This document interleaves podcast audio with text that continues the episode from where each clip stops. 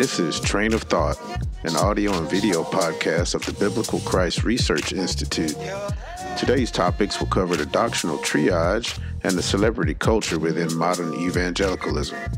So, without further delay, here are your hosts, Duron Gladden and Chris Williams.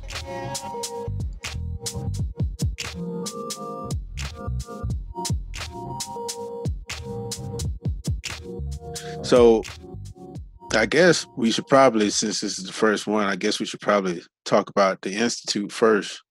Yeah. Yeah, I'll give you the floor to talk about uh, TBCRI, uh, okay. Biblical Christ Research Institute. Okay. Just talk about the like the the idea behind it, the mission, the purpose of it. I'll, I'll give you the floor to do that. So yeah, the um the institute it was the Biblical Christ Research Institute. It was uh it was developed and founded in 2014, and what I saw was a very sparse um, landscape uh, in terms of those who were writing uh, theologically, those who were teaching. Mm-hmm. Um, I saw that issues were being left uh, unaddressed, and I, I, you know, I believe that there needed to be a platform and a forum uh, for individuals to be able to expound on God's word, uh, to to expound not only in terms of the doctrines themselves, but also to be able to articulate, you know, the things that typically get left behind when you're writing uh, when you're writing about theological truth. Mm-hmm. Um, and we developed a mission, and I guess it's just fitting for me to read it. Um, yeah, that's, that'll work. But it's uh, it's to proclaim, uphold, preserve, and defend the historical, theological, and biblical foundations of the Christian faith through biblical, theological, polemical, and apologetic research, writing, and teaching. And that, that says a mouthful, but essentially, uh, what the institute is about is it's it's about research, uh, but it's also about the true Christ, the living Christ, the biblical Christ.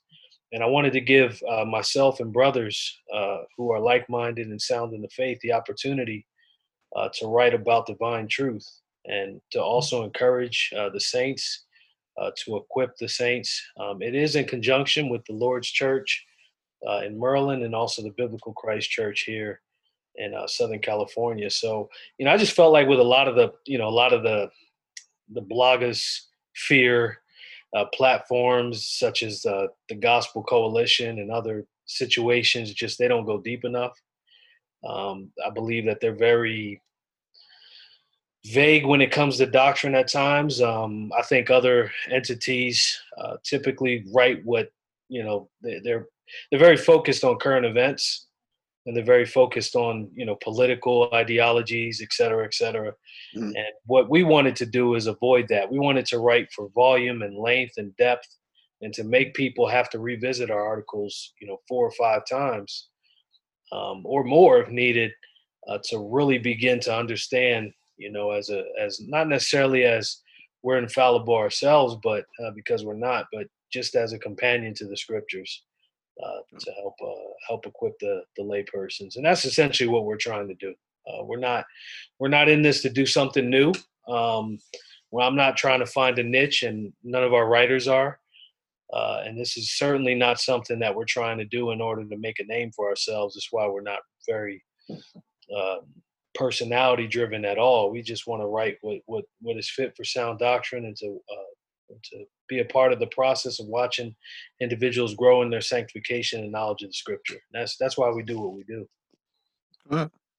Uh, so, what what uh, what kind of ideas would you have for? I know we've discussed it, and I know you've discussed it with Eric and Mike. You know what? Uh, talk talk briefly about uh, Eric and Mike so people can absolutely have absolutely. an idea about them too. Yeah, so my uh, you know they're both dear brothers um, in the faith, and um, Eric was with me when I attended uh, seminary, and he was a brother who I knew of uh, briefly through my friendship with Mike Wellen, um, and they're brothers that are truly uh, warriors for Christ, laboring faithfully, unapologetically, um, you know, they fought their battles and their wars uh, against modern evangelical sentiment.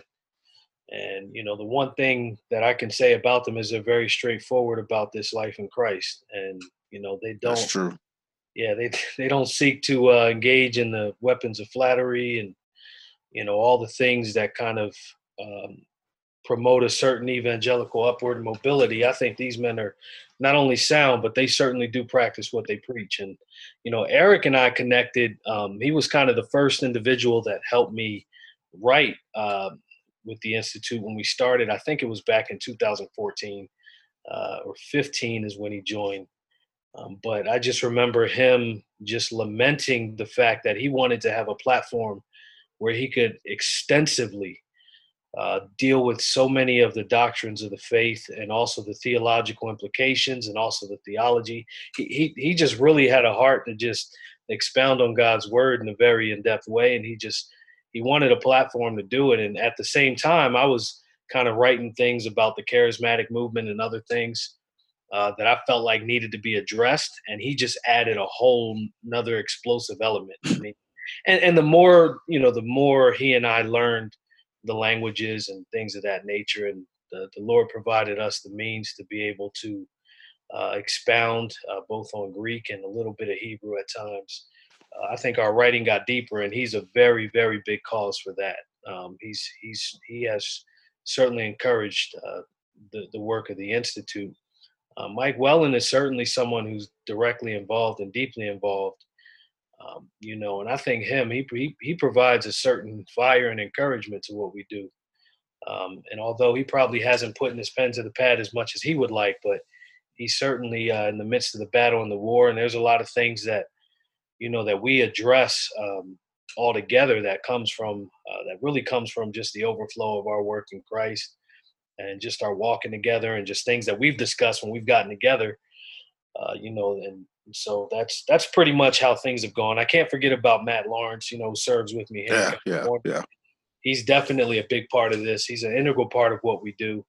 Um, and you know, and just a lot of it comes from just the overflow of what these brothers have been preaching and teaching and walking in for years. And you know, nobody knows who they are because they don't really want to be known the way that the modern evangelical personality uh, cult wants to be known. So we don't we don't operate that way. So these are unknown men, but I believe that they must be uh, at least men who are certainly respected and honored for their walk in Christ. And so, uh, you know, and then we can't forget about your labors as well, uh, where you are. So, um, but but we, I believe we make a very formidable case to be able to do what a lot of people won't do, and that's sit down before the text. A lot of people are bored with the Bible, mm-hmm. and I would say that those involved with this institute and this effort uh, we're certainly not that. And we're not begging for anyone's resources either. We just do what we do and we pray that the Lord would honor it in his time. So yeah. So um uh what what exactly and I'm kind of interviewing you right now, but what what uh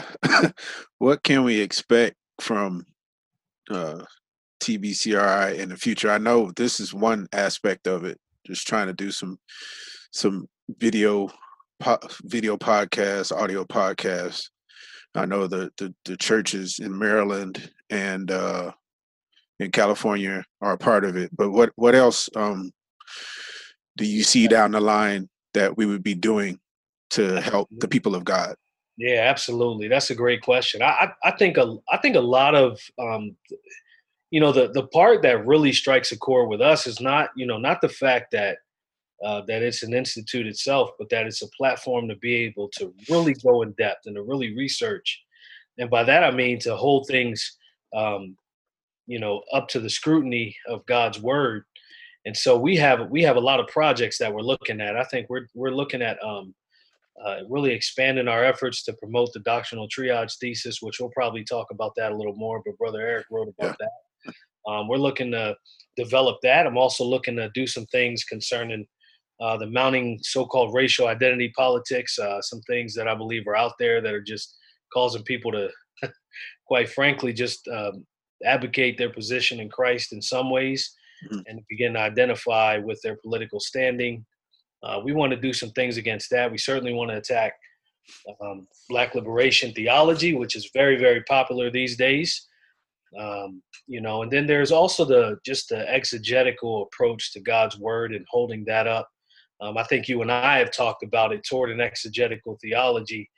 Yeah. Is, you know, I know I don't recommend a lot of books like I used to, but that's one that I definitely think shapes what we do and why we do it. Um, so we want to do a lot of the, you know, just the the legwork of uh, both writing. Uh, we have three categories. We have systematic theology, we have historical theology, and then we have uh, biblical theology. And along those three categories, we we're we're open to any topics that that uh, that work themselves out that way. We'll be working very shortly on uh, some uh, voluminous work on the charismatic movement and just how. Um, and and and I'm not I'm not necessarily interested in attacking it in terms of I think Strange Fire did it a few years ago, mm-hmm. where I agreed with some of their efforts, uh, but but I think they uh, they were looking at it as a fringe and non-fringe effort. We're not going to look at it that way because me formally uh, being a part of it, I know that it's much deeper yeah. Uh, than that. Um, so we want we want to we want to make uh, make a case uh, for the truth concerning Christ along those three categories. Uh, with respect to historical theology, there's things that we need to deal with.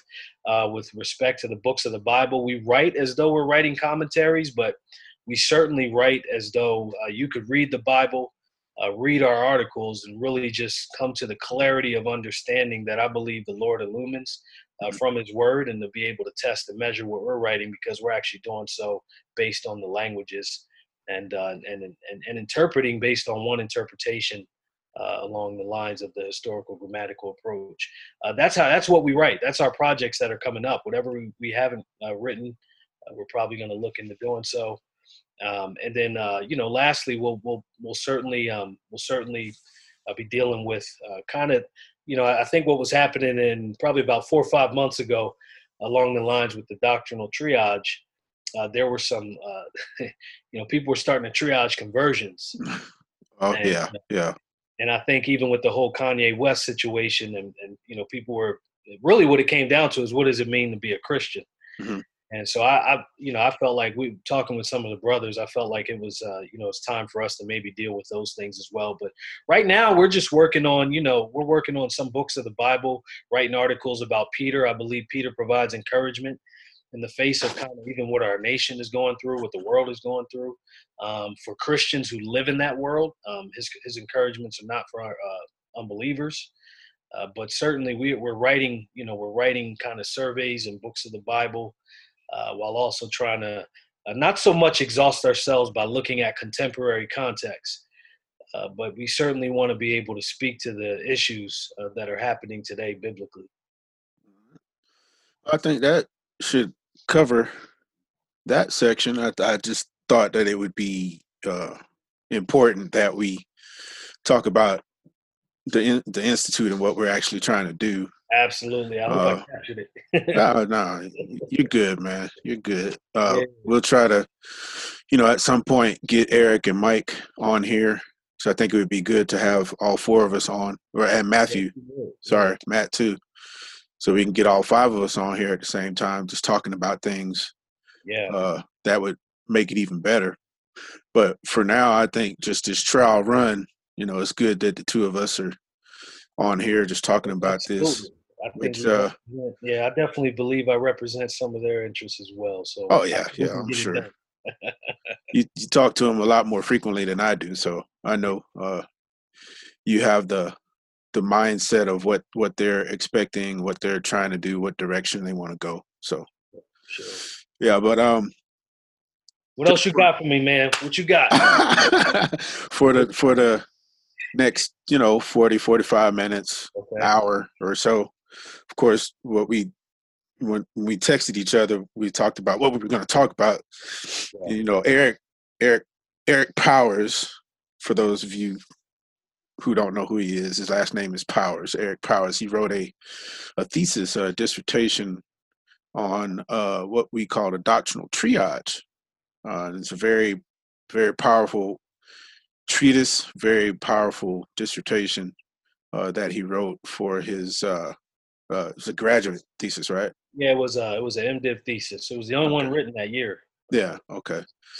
So he wrote uh, a MDiv thesis on the doctrinal triage. For for those of you who may not know what that term means, doctrinal triage is how doctrines are divided into primary, secondary, and tertiary, sometimes even more than three categories. Right. Um, and how these categories are uh, used to define doctrine in terms of value.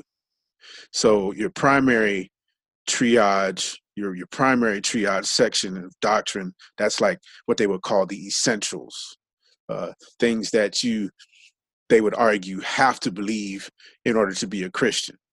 Um, and and you can correct me if I'm wrong or, or make some adjustments, Duran, if you need to. Um, secondary is things that believers will disagree on and they'll make boundaries around that section where we may not be able to fellowship with one another because of these little secondary issues. And then the tertiary section is where it's just okay it's no big deal. I'm not going to part ways with you on these things. Um, so uh, eric wrote a thesis against the doctrinal triage. And the title is Is There Any Biblical Warrant for the Doctrinal tri- Triage? And I would recommend that everybody, I know we've been posting it like crazy, so, but I would suggest that everybody that gets an opportunity to, you know, pull it down, download it, read it, it's, it's, it's very thorough work. I mean, he goes from the historical aspects of where it began, where it came from, uh, he talks about uh, at one point he talks about Augustine and how the uh, the quote about the essentials and the charity and how that was misquoted and didn't come from Augustine and didn't show up until like the 1500s. Right. You know, and he talks about how the triage during the war and the importance of the medical field and how the triage divides okay this guy's got a greater trauma than this guy, so we need to work on him and not work on him. Talks about the medical field, and then he goes into several different passages of scripture where he exegetically break breaks down why those passages cannot be used to argue for triage, but they actually argue against triage. So I think it's a very good read. I think everybody should read it when they get a chance. Uh, you want to add anything to that? Yeah, absolutely. Um, you know, I think I think you've captured exactly what it is. Um, you know, there have been there's been a, a lot of resounding feedback about it as well. Um, you know, one of the things I appreciate about uh, Brother Eric is not only did he write it, he he actually gave a copy uh, to to Al Mohler. Uh, mm-hmm. So, you know, hopefully hopefully Al Mohler read it. Um, you know, hopefully, you know, he can certainly abandon his position on it because it's causing a lot of devastation. Right. Um, you know, I think people what they're confronted with today is actually uh, this pandemic. Although I don't, you know, I don't make light of it, but this pandemic has certainly caused people to begin to question things that they probably didn't even realize they're beginning to wonder where their place is within the world societal triage and kind of uh, oh, yeah. defining a non-essential worker and an essential worker, and that's hitting people close to home. But you know, Mohler did it with doctrine, and a lot of people followed. And Eric did a great job. He also addressed you know situations for more conservative, uh, so-called evangelical hotspots that would argue for uh, triaging of bad doctrine versus heresy and other things. Um, there's just a long list of reasons why uh, this doctrinal triage is unbiblical, but you know what it really comes down to essentially for people is the labor that it takes to actually study God's word, to apply it, to walk in it. Mm-hmm. And I think, you know, the way that he presents his arguments also forces the reader to walk through the, the, the text with him that he uses. Um, you know, and a big, like you said, a big part of it is uh, the the historical argument, but the biblical argument is probably the largest uh, part of it, where he certainly argues that there is no biblical warrant for this uh, doctrinal triage. In fact, it comes out of um, not only the medical uh, field, but the way it's applied in modern evangelical context is to uphold a certain ecumenical unity. Uh, but that unity can be seen in the way that men are performing conferences. And I think that it is an enabling tool to ensure that conferences continue and to ensure that conferences continue to be lucrative. Uh, and I think he deals with the fact that you really can't share a platform with each other if there's not a certain conviction about sound doctrine that it's a unified corpus. Uh, qual- qual- quality of content is how he worded it. Mm. Um, uh, and that's how Jude actually explains it. And Eric does a great job addressing that. So I think this will encourage the heart of those Christians who are wondering why things are the way they are. And it's because men have put things on the back burner for so long uh, that even when something like a pandemic comes along, people are really not even equipped to make biblical arguments as to why what they're seeing flies in the face of God's uh, truth. Uh, they simply go to a place uh, of the emotional man-made appeal that is being made through the doctrinal triage. So you're essentially fighting, you know, earthly battle with earthly weapons, and, and that's not what Paul commanded in the scripture. And so I think Eric does a good job of arguing uh, the point. Yeah, my uh, another thing that I appreciated about his thesis was the fact that a lot of the a lot of books that I've read and probably you have read, they tend to start with the scriptures first. Yeah. And he starts with the external or the secular, right. and then he moves into the word of God, which is the final authority. So it's kind of like you're forced to read you know, through the historical and the secular and all that, and then you're right there in the face, right there in your face is the word of God at the end, Absolutely. and you can't you can't get away from it. It's your it's because it's the final authority, and it kind of helps you to understand uh, the importance of the word of God uh, in our lives because He puts that right at the end, and it's not just like one passage, and it's not like you know one little verse pulled out or anything. It's like exegesis of pericopes of scripture that you can sit and have your Bible next to you and you can take notes and you can actually absorb what he's saying and follow through verse by verse as he explains the reasoning behind you know why these verses don't fit in a doctrinal triage. So that's that's another benefit of that I see from the thesis as opposed to some other books that I've read. Yeah, no, that's a that's a great point. You know, and he he really did his homework. I remember being a part a part of the kind of effort of him just just raising up arguments that he felt were going to contend against the arguments that he was making from the Bible. And we'd sit, you know, for hours at a time and just really try to work through God's word on the issues and I, I, he you know he went out of his way to purchase and receive permission and clearance from a medical journal in order to really delve into what the triage why you know what it came from. And that's essentially where Mohler said he got the concept uh, that he got it from the um, the triaging units as he visited a, an emergency room. Um, and so you know Eric Eric went where where he went. Mm-hmm. Eric went to the place of you know well let me see historically where this came from and you know, the argument that he's making is not so much that it doesn't have a place in the medical field. It it, it actually uh, seems to work in some ways pretty well, but you cannot superimpose that on the Word of God as a hermeneutical principle. That is uh, the proper way to interpret God's Word. Uh, you know, it's just too much at stake to to to do that. So uh, the thesis is written. Uh, there was another one written that uh, argued for the triage um, probably about 10 years prior to the one he wrote. Mm. And, and that was kind of what, uh, what made him feel it necessary to also address it. Okay. Uh, but, but that, you know, even reading that one previously, uh, it was more just a, you know, a blend of hypothetical arguments and rhetorical questions and there, you know, but when you read this thesis, there, there really is a confidence and clarity in God's word. And there's a standing that says, we know, uh, we're sure, we, we know what the Bible says uh, concerning doctrine, and we know why it has to be unified and taught in the way it does. And quite frankly, that scares people today because it'll put a lot of people out of business when you uh, when you start upholding, you know, sound doctrine across across the board. Men have to actually labor in the text and form their arguments from God's word, and you know, all those things are at stake. But that is also what makes a mature man, a mature a mature Christian. Mm. And so we want people to be uh, supremely encouraged uh, by by the fact that that triage is not it does not have a place in the scripture and quite frankly it is so subjective that even in the world's application of it some people are going to get left behind who actually need to be uh, treated medically yeah. in other cases yeah. so it's not a fail proof method uh, method uh, even in the context of the world, of the medical field in which it's used. So, uh, yeah, and uh, speaking of subjective, my my biggest issue, and it's the one that I I tend to argue from.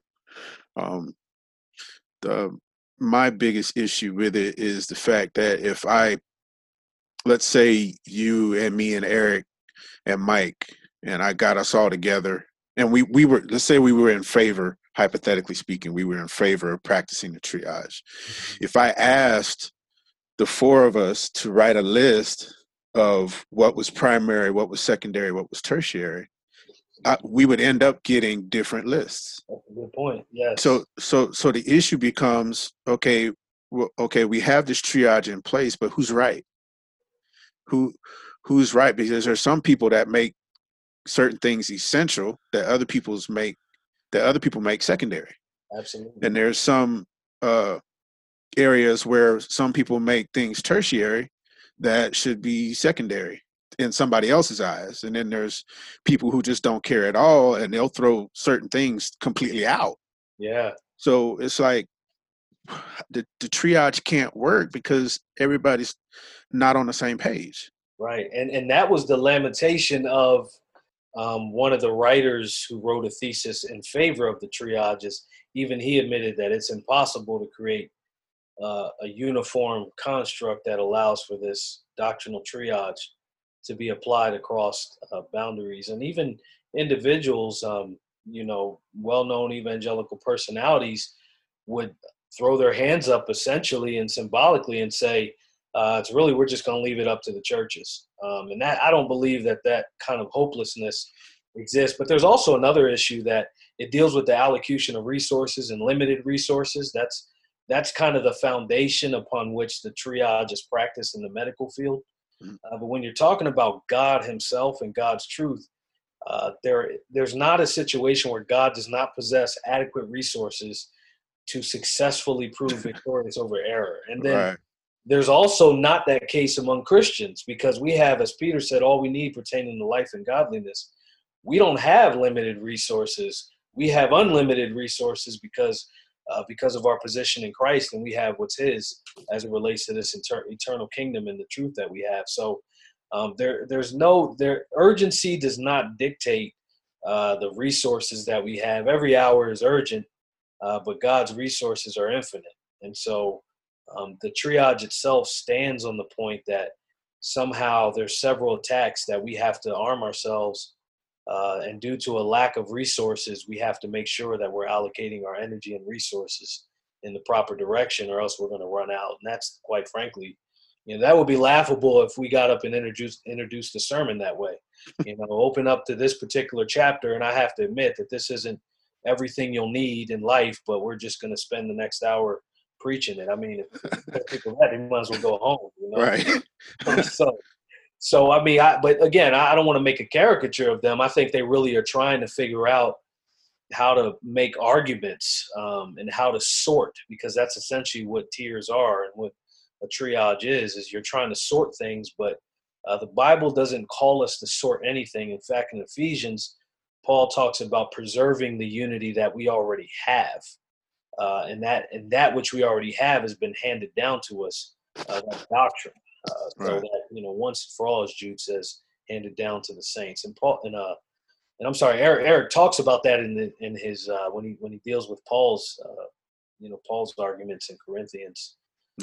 But I, I, just I just think the allocution of resources and, and to pretend that we don't have enough, uh, that is a very dangerous place to be. And you know I, I can't speak to the motive of doing it across the board, but I can say the implication is you have people who will then begin to rely on uh, men as mediators between uh, themselves and God because they don't feel like they have enough to answer the challenges that the hour faces.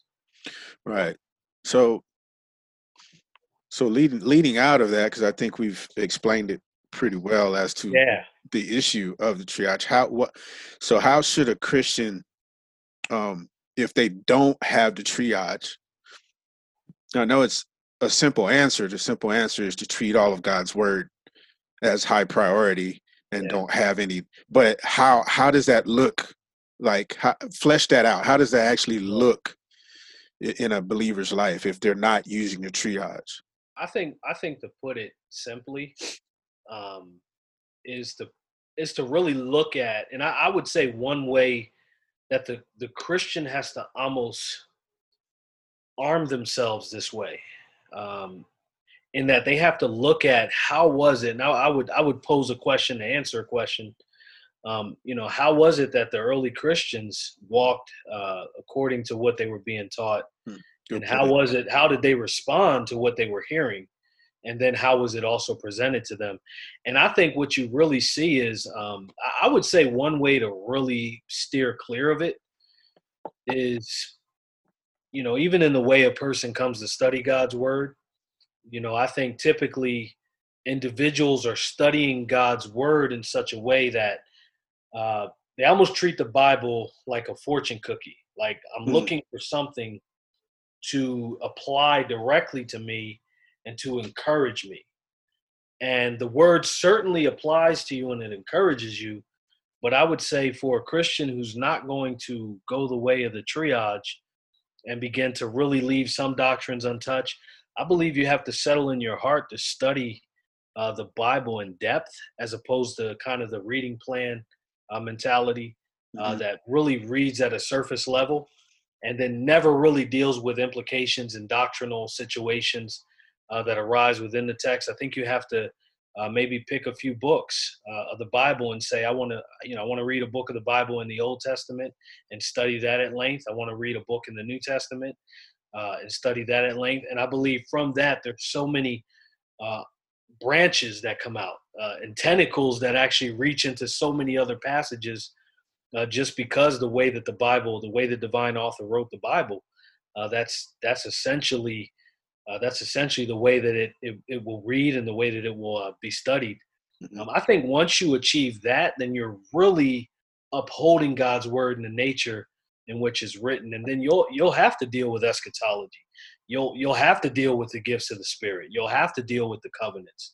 Uh, you'll have to deal with the implications of the law, and uh, you'll have to deal with ecclesiology, the doctrine of the church.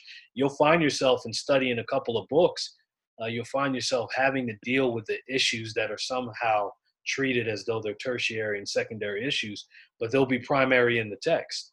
And so I just think the study impacts how the Christian walks. And, and if you study in depth as opposed to just kind of a, uh, okay, I checked off uh, these, you know, these three chapters I read today and I'm good to go. And then I'll just listen to an audio sermon. Um, you know, that's typically an issue with a Christian who has to deal with the uh, who has to deal with doctrinal uh, arguments, and that's and honestly, that's the attacks that are coming at Christians today. It's it's philosophical. Mm-hmm. Everything is theologically based uh, because even the unbeliever has a theological belief system. And so, um, you know, I, I, just don't think Christians are going deep enough in God's word. They're going deep into people's personalities and deep into, you know, programs and performances and other things. But when it comes to study God's word, there's not really, you know, I, wow, I got to deal with creation. And then creation ties into the covenants. And then I have to deal with, you know, the implication of the covenants. Then I have to deal with the fact that there's a new covenant. And then I have to deal with the fact that that covenant itself is going to be consummated in the return of Christ and all these things that are in between that Christians really don't deal with, except you know what? I heard a good sermon uh, on the issue, and they really don't go past that. And so, you know, so I think it, I think the Christian applies uh, the non-triage approach uh, by essentially um, looking at the Bible for what it is, uh, but also also maintaining uh, that that that very careful walk uh, and to try to really discern the author's meaning, intended meaning in the text. And I think once you do that, you end up dealing with all the doctrines, and uh, and quite frankly, you you know you end up you end up uh, really putting them all as as a as a important as a unified corpus. So yeah, I've I've I've found it extremely refreshing. Just speaking for myself, I've found it extremely refreshing to get away from the triage, and it just opens up a whole new world of understanding the text. You know, because you're not trying to filter it through some manufactured value system or some some some manufactured importance system of importance instead you're you're looking at every text as important Um, you're valuing every single word of the Word of God as opposed to uh, saying, you know, brushing off certain things like, "Oh, this is not all that big of a deal," and this is this is important, but it's not as important as this. Right. You know, um, and to just to piggyback off of something you said, um, yeah. uh, you mentioned kind of mentioned biblical literacy, and I think that the doctrinal triage. Well, you mentioned it in the sense of Christians not going deep into the word as they should. And I think the triage has a lot to do with that um, because the it, what it does is, is actually diminishes people's desire to be biblically literate because now they're placing things in the scriptures as not important and they're not studying it and they're missing connections like all of the connections that you just mentioned. You know they're not seeing how things lead from one thing to the next and, and and they're not able to trace themes from genesis to revelation like like they should.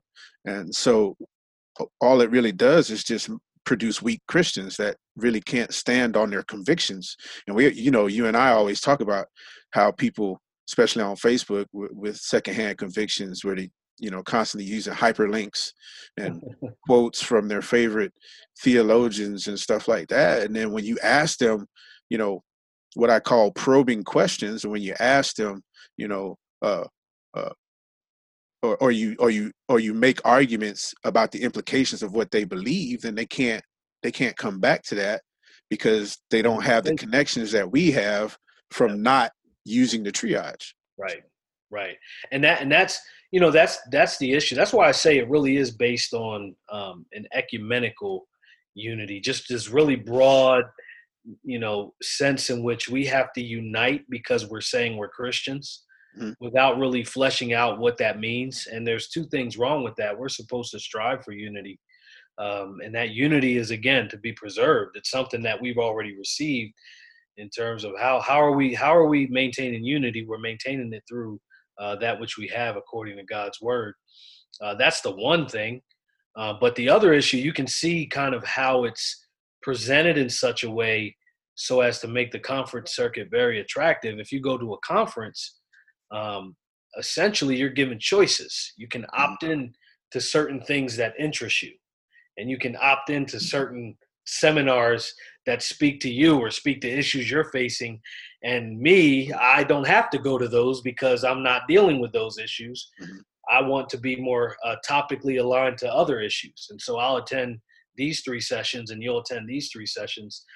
And really that, you know, that, that mentality is what has essentially given life to the triage because um, you know, Christians don't want to talk about infralapsarianism versus supralapsarianism, and they, they, don't want to. They don't want to the hypostatic union. They really don't want to deal with these things. Right. Um, and and the reason is because they're not being taught that these things actually matter, and all are important.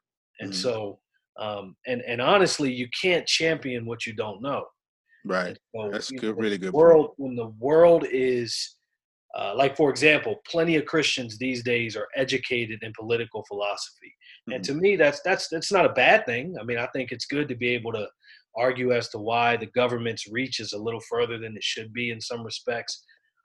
But those same Christians don't really, in, in some cases, I won't characterize or generalize all of them, but in some cases, you have uh, believers uh, are they're simply distracted because they can't contend for well, why is X, Y, and Z wrong? Or they can contend with uh, maybe something that their favorite personality is contending with. You know, like Joel Osteen, he's the whipping boy of, of modern evangelicalism. Right. But I'm going, there's so many more dangerous individuals who are literally suit and tie, look just like the conservative, conservative modern evangelical, and they're just as dangerous as he is. Mm-hmm. But these people can't tell you why. And the reason is because they're so joined to an emotional uh, personality driven religious experience that's devoid of this in depth study where everything is important. And Paul warned the Corinthians about that when he tried to dispel with their schism, um, you know, where they were making men who actually serve the Lord and agree appear as though they didn't. Right, uh, right. First one and three. I mean, so this isn't like something that's just novel on our side. The doctrinal triage is novel. Um, and so you're really trying to get to a place where Christians are thankful to Christ for what he's accomplished and really detach themselves away from kind of this um, this identification with you know uh, with personality and charisma and you know the guy's well spoken or he looks nice or et cetera et cetera all the things that are uh, quite frankly fleshly in nature. Uh, but you have to go to where the bereans went not and just to you know flesh out what you were asking uh, that's that's that's your sanctification that's at stake you mm-hmm. know um, when you can really look at the word of god and go you know this truth is going to sanctify me it's going to it's going to bring me to the point where you know i will be expressly cleansed of my unrighteousness at that time whereby christ uh, returns and that ongoing work is taking place in me now that happens through the word of god not not just from hearing it preached by someone but from you studying and from mm-hmm. you really trying to uh, really deal with it, deal with the implications of what's being said and obey the commandments that are being set forward. So, you know, I just I, I think that the triage is really one big emotional appeal, and and and on the other side of it, people are becoming very rich for maintaining the triage. It's very lucrative. it, it is a lucrative trade. Um, you know, I think people who would gnash their teeth at what I just said would look at their bank accounts and agree with what I just said. that it is very lucrative to not stand on uh, the all sufficiency the perspicuity, that is the clarity of God's word and how it's written uh, by the divine author and its intention and implications. You know, it's people who become rich just from just kind of being vanilla. You know, we're not going to stand on something uh, too strongly uh, for fear of losing a certain contingency when we come to your town to do a conference. You know, those are issues that are facing Christians, and Christians uh, they have to decide because this faith is gonna it will it does come with troubles and persecutions, uh, especially if you stand on the whole truth. Uh, that's what's coming to you. Yeah. So since since since we mentioned conferences and the celebrity culture, let's kind of just yeah. segue into this whole annoying uh, celebrity culture, the the fanboyism, the fangirlism, the yeah. the, the sycophants, and and and how, as as you have stated before, how these men who um, are appreciating this praise, they they don't shun the flattery, they don't shun the praise, but instead they eat it up. Um, uh, talk a little bit about the celebrity culture of today's modern evangelicalism. Absolutely. Uh, the, you know, the best, as I mentioned, the best place to start is where Paul deflected it in so many ways. You know, First Corinthians one uh, through three.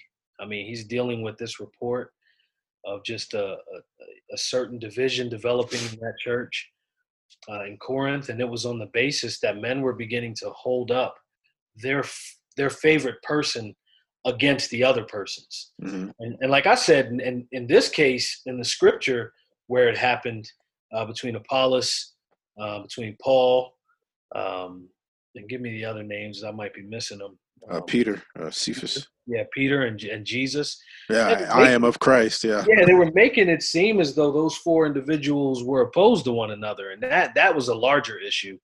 Uh, but the big issue was is that Paul was not about to let anyone become a slave uh, to men. He actually talks about that as it relates to redemption, that you were bought with a price and not become slaves of men. But he was also not going to allow people to uh, to hide in this person um, and to hide in him. And the reason is because Christians have to fight this spiritual war with their own convictions.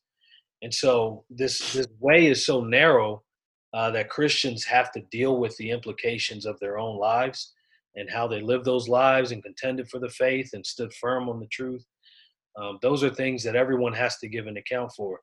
And I'll, I'll say, so that's the first place it's shown up, and it has shown up uh, even in Acts and in other places. But today, you know, I really, I really think it has a lot to do with the corporate pragmatism and the corporate structure mm-hmm. of the of the Western Church. Um, that there is a benefit uh, to being able to exercise uh, the weapons of flattery and slander and also to seek upward mobility through attaching and identifying yourself with certain individuals, mm-hmm. and also to appear as though uh, you're more righteous or you have more convictions because you're able to invoke a certain, um, you know, even the convictions of another individual. I watch people quote you know, or we watch people quote things all the time, and I'm going, you couldn't have just said that, you know, and, and attach the script to it. Like they're saying the most basic and rudimentary things as it relates to. You had to bring in, you know, then you have people who are quoting other people who are thanking people for making them aware that the, that you know that the quote exists. And I'm just going, it's, it's such a it's such a rabbinical way of thinking. Yeah. Uh, I think the modern seminary is constructed along the lines of uh, the schools of the Pharisees in so many ways, where if you can quote this endless list of rabbis and teachers, somehow you appear before people to be uh, more astute, more learned, more righteous. Um, and you look at Jesus in that environment; he was, he is the living Word of God. He, he's quoting things uh, from the text to them, and even there's plenty times where he asked them, "Have you not read the Scriptures?" Mm-hmm. and that's the basis of his argument and his existence. But you also see that same thing taking place. Um, you didn't see it in the Bereans. You didn't see, you know, when Paul comes to town, uh, they don't respond with the personality cultism. I think the reason it exists is because people don't necessarily um, you know you know i really i really think a bit i think a big part of it is that individuals um, quite frankly are not treated as though they are uh, created in god's image uh, that they have the mind of christ um, i really think that the the issue is you have individuals who if they can receive glory for what they do then there'll always be individuals who follow them Mm. you have to teach people that that's not the way to go uh, because idolatry is not something new to the human heart um, because we're all created to worship uh, and and and, uh, and, and those who do not worship the Lord Jesus Christ will certainly worship idols.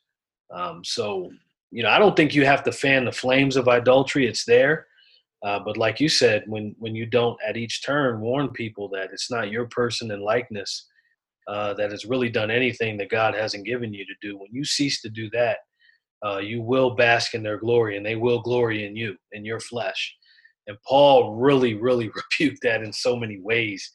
Um, even with the circumcision, they were, you know, they, oh yeah, definitely.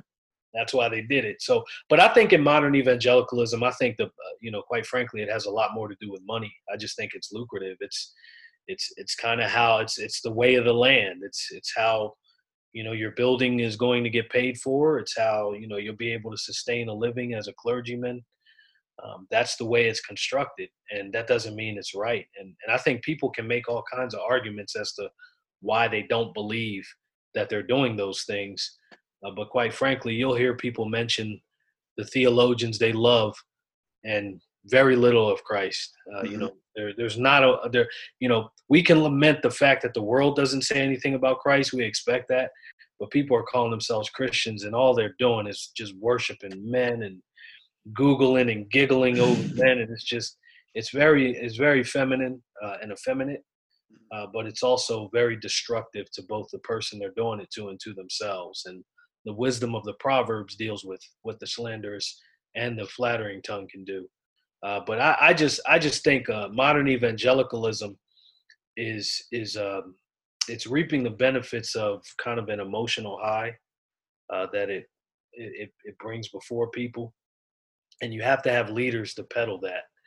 Um, you know, I just and I think there are some people who are actually saying things that may benefit the people who are listening to them, uh, but then it all gets lost in the fact that if you're simply affixed to the person who said it, and you're not praising God for it being said, uh, I think even those things become adulterous. And uh, you know, quite frankly, it's an environment that uh, adultery is is very lucrative. Um, you know, you have everyone is rushing to the screen mm-hmm. to, in a sense, do what we're doing. Mm-hmm. But I'll tell you today that I'll deflect every single acclaim and applause from this.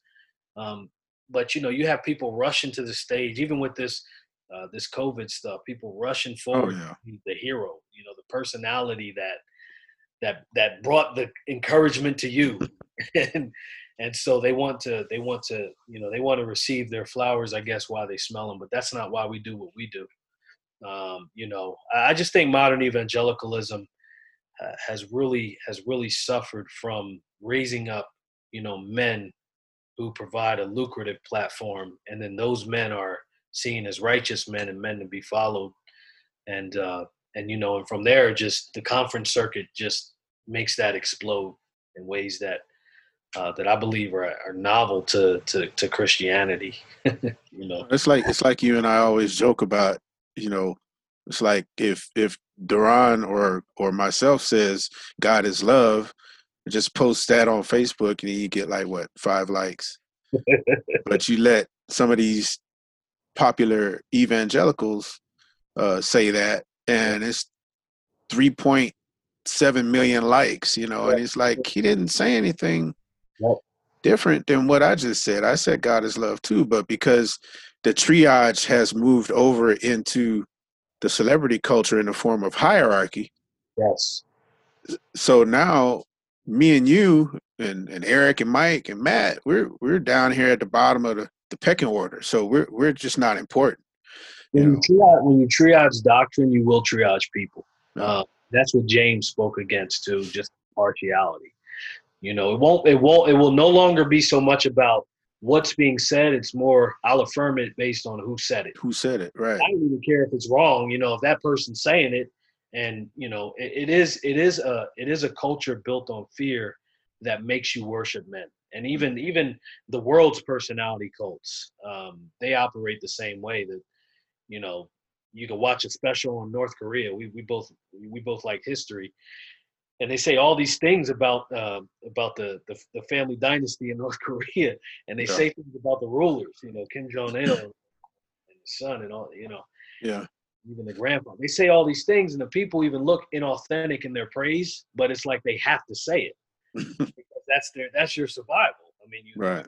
kicked out of this environment that you've that you've known. If you actually begin to measure men and say, you know what, brother, that didn't sound right. What was coming out of your mouth? You know. Right. Yeah, I, you know, I told you about the time when when I had finished teaching and uh, on Laodicea and the interpretation of hot and cold yeah. And, I, and then I said, after I had finished teaching it, and then that guy brought a, a certain study Bible up to me.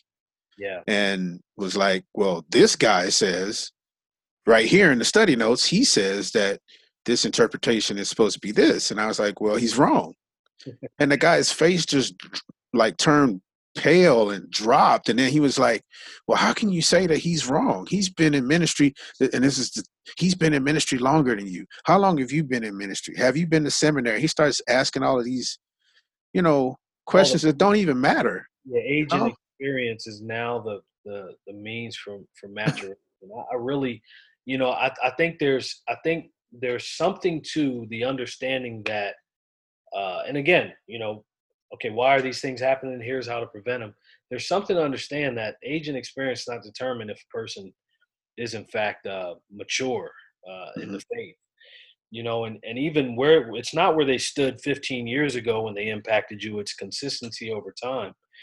You know, that that's how a person demonstrates faithfulness. Are they consistently growing in the knowledge of the truth and are they consistently applying it uh, in the way that they did in years past. But uh, you know, certain individuals, again, if you when you triage men uh, in that way, you're you're you're going to put men in you know primary importance, mm-hmm. secondary importance, and tertiary importance, and you begin to just flood them with all these uh, you know very fleshly and sick ways to to discount what's being said. Um, you know, I, I I just I just think the culture I just think the culture of that world um, is it's it's flourishing because people as we said before they're just not being taught to study for themselves mm-hmm. you know? And even with these study bibles i mean the, the people have to be careful because the the study notes are not inspired uh, they're not inspired text right. right. That's why the first thing i said about the institute and the and the ways that we write we want we want you to scrutinize it. We want you to argue with us if something we said. You know i, I get messages from people who i love and say you know, even if punctuation is out of place. You know, yeah. to, me that, to me that's a blessing. You know, like right. I want you to scrutinize things to that level. Um, you know, and I just I, I don't see that happen. And it's okay. This individual said something, and so I believe it because it's coming from that individual. If it's good enough for him, it's good enough for me. Um, and then you just have people who disagree. Um, they, they, the issue, and Brother Eric and I used to always talk about this. The issue is that people are looking at their roles. I'm talking about leaders mm-hmm. are looking at their role as they need to formulate doctrine. That's not your role in the church today. You do not need to formulate doctrine. You need to preserve the doctrine that was handed down. Right. You're not trying to come up with, you know, your own counsel and you're trying to figure out through these Q&A sessions, you know, okay, what things do we have to hold to? That's not your that's not your task. That was the apostolic task. Mm-hmm. Your task is to teach that which is already written if you in fact are a teacher. And so um, you know, I just I just think when you when you position yourself as being someone who is uh, supposed to formulate doctrine, the people will depend on you and the people will gravitate towards you. And, you know, it happens to people who, who don't want that and their job, like Paul and, and like John um, and like the angels and like, you know, and like uh, even, even, even when they tried to flatter Christ and call him a teacher, but didn't want to obey him, you always have to deflect vain praise uh, away from yourself. Right. You always, that's, that's the goal of, every Christian, but especially those who are, who are teaching. Uh, that you have to be not only willing, but you have to be willing to deal with the consequences of that. You might end up looking like a very small outfit that doesn't have a lot of likes or followers, uh, but guess what? You're being faithful to Christ. Be faithful, yeah. His, uh, robbing him of his glory. Right. So, yeah. All right. Well, I think I think we pretty much hammered the nail into the wood on this one. what about the gift of gab, man? Once you get me going, I'm gonna talk, man. This is Train of Thought, an audio and video podcast of the Biblical Christ Research Institute.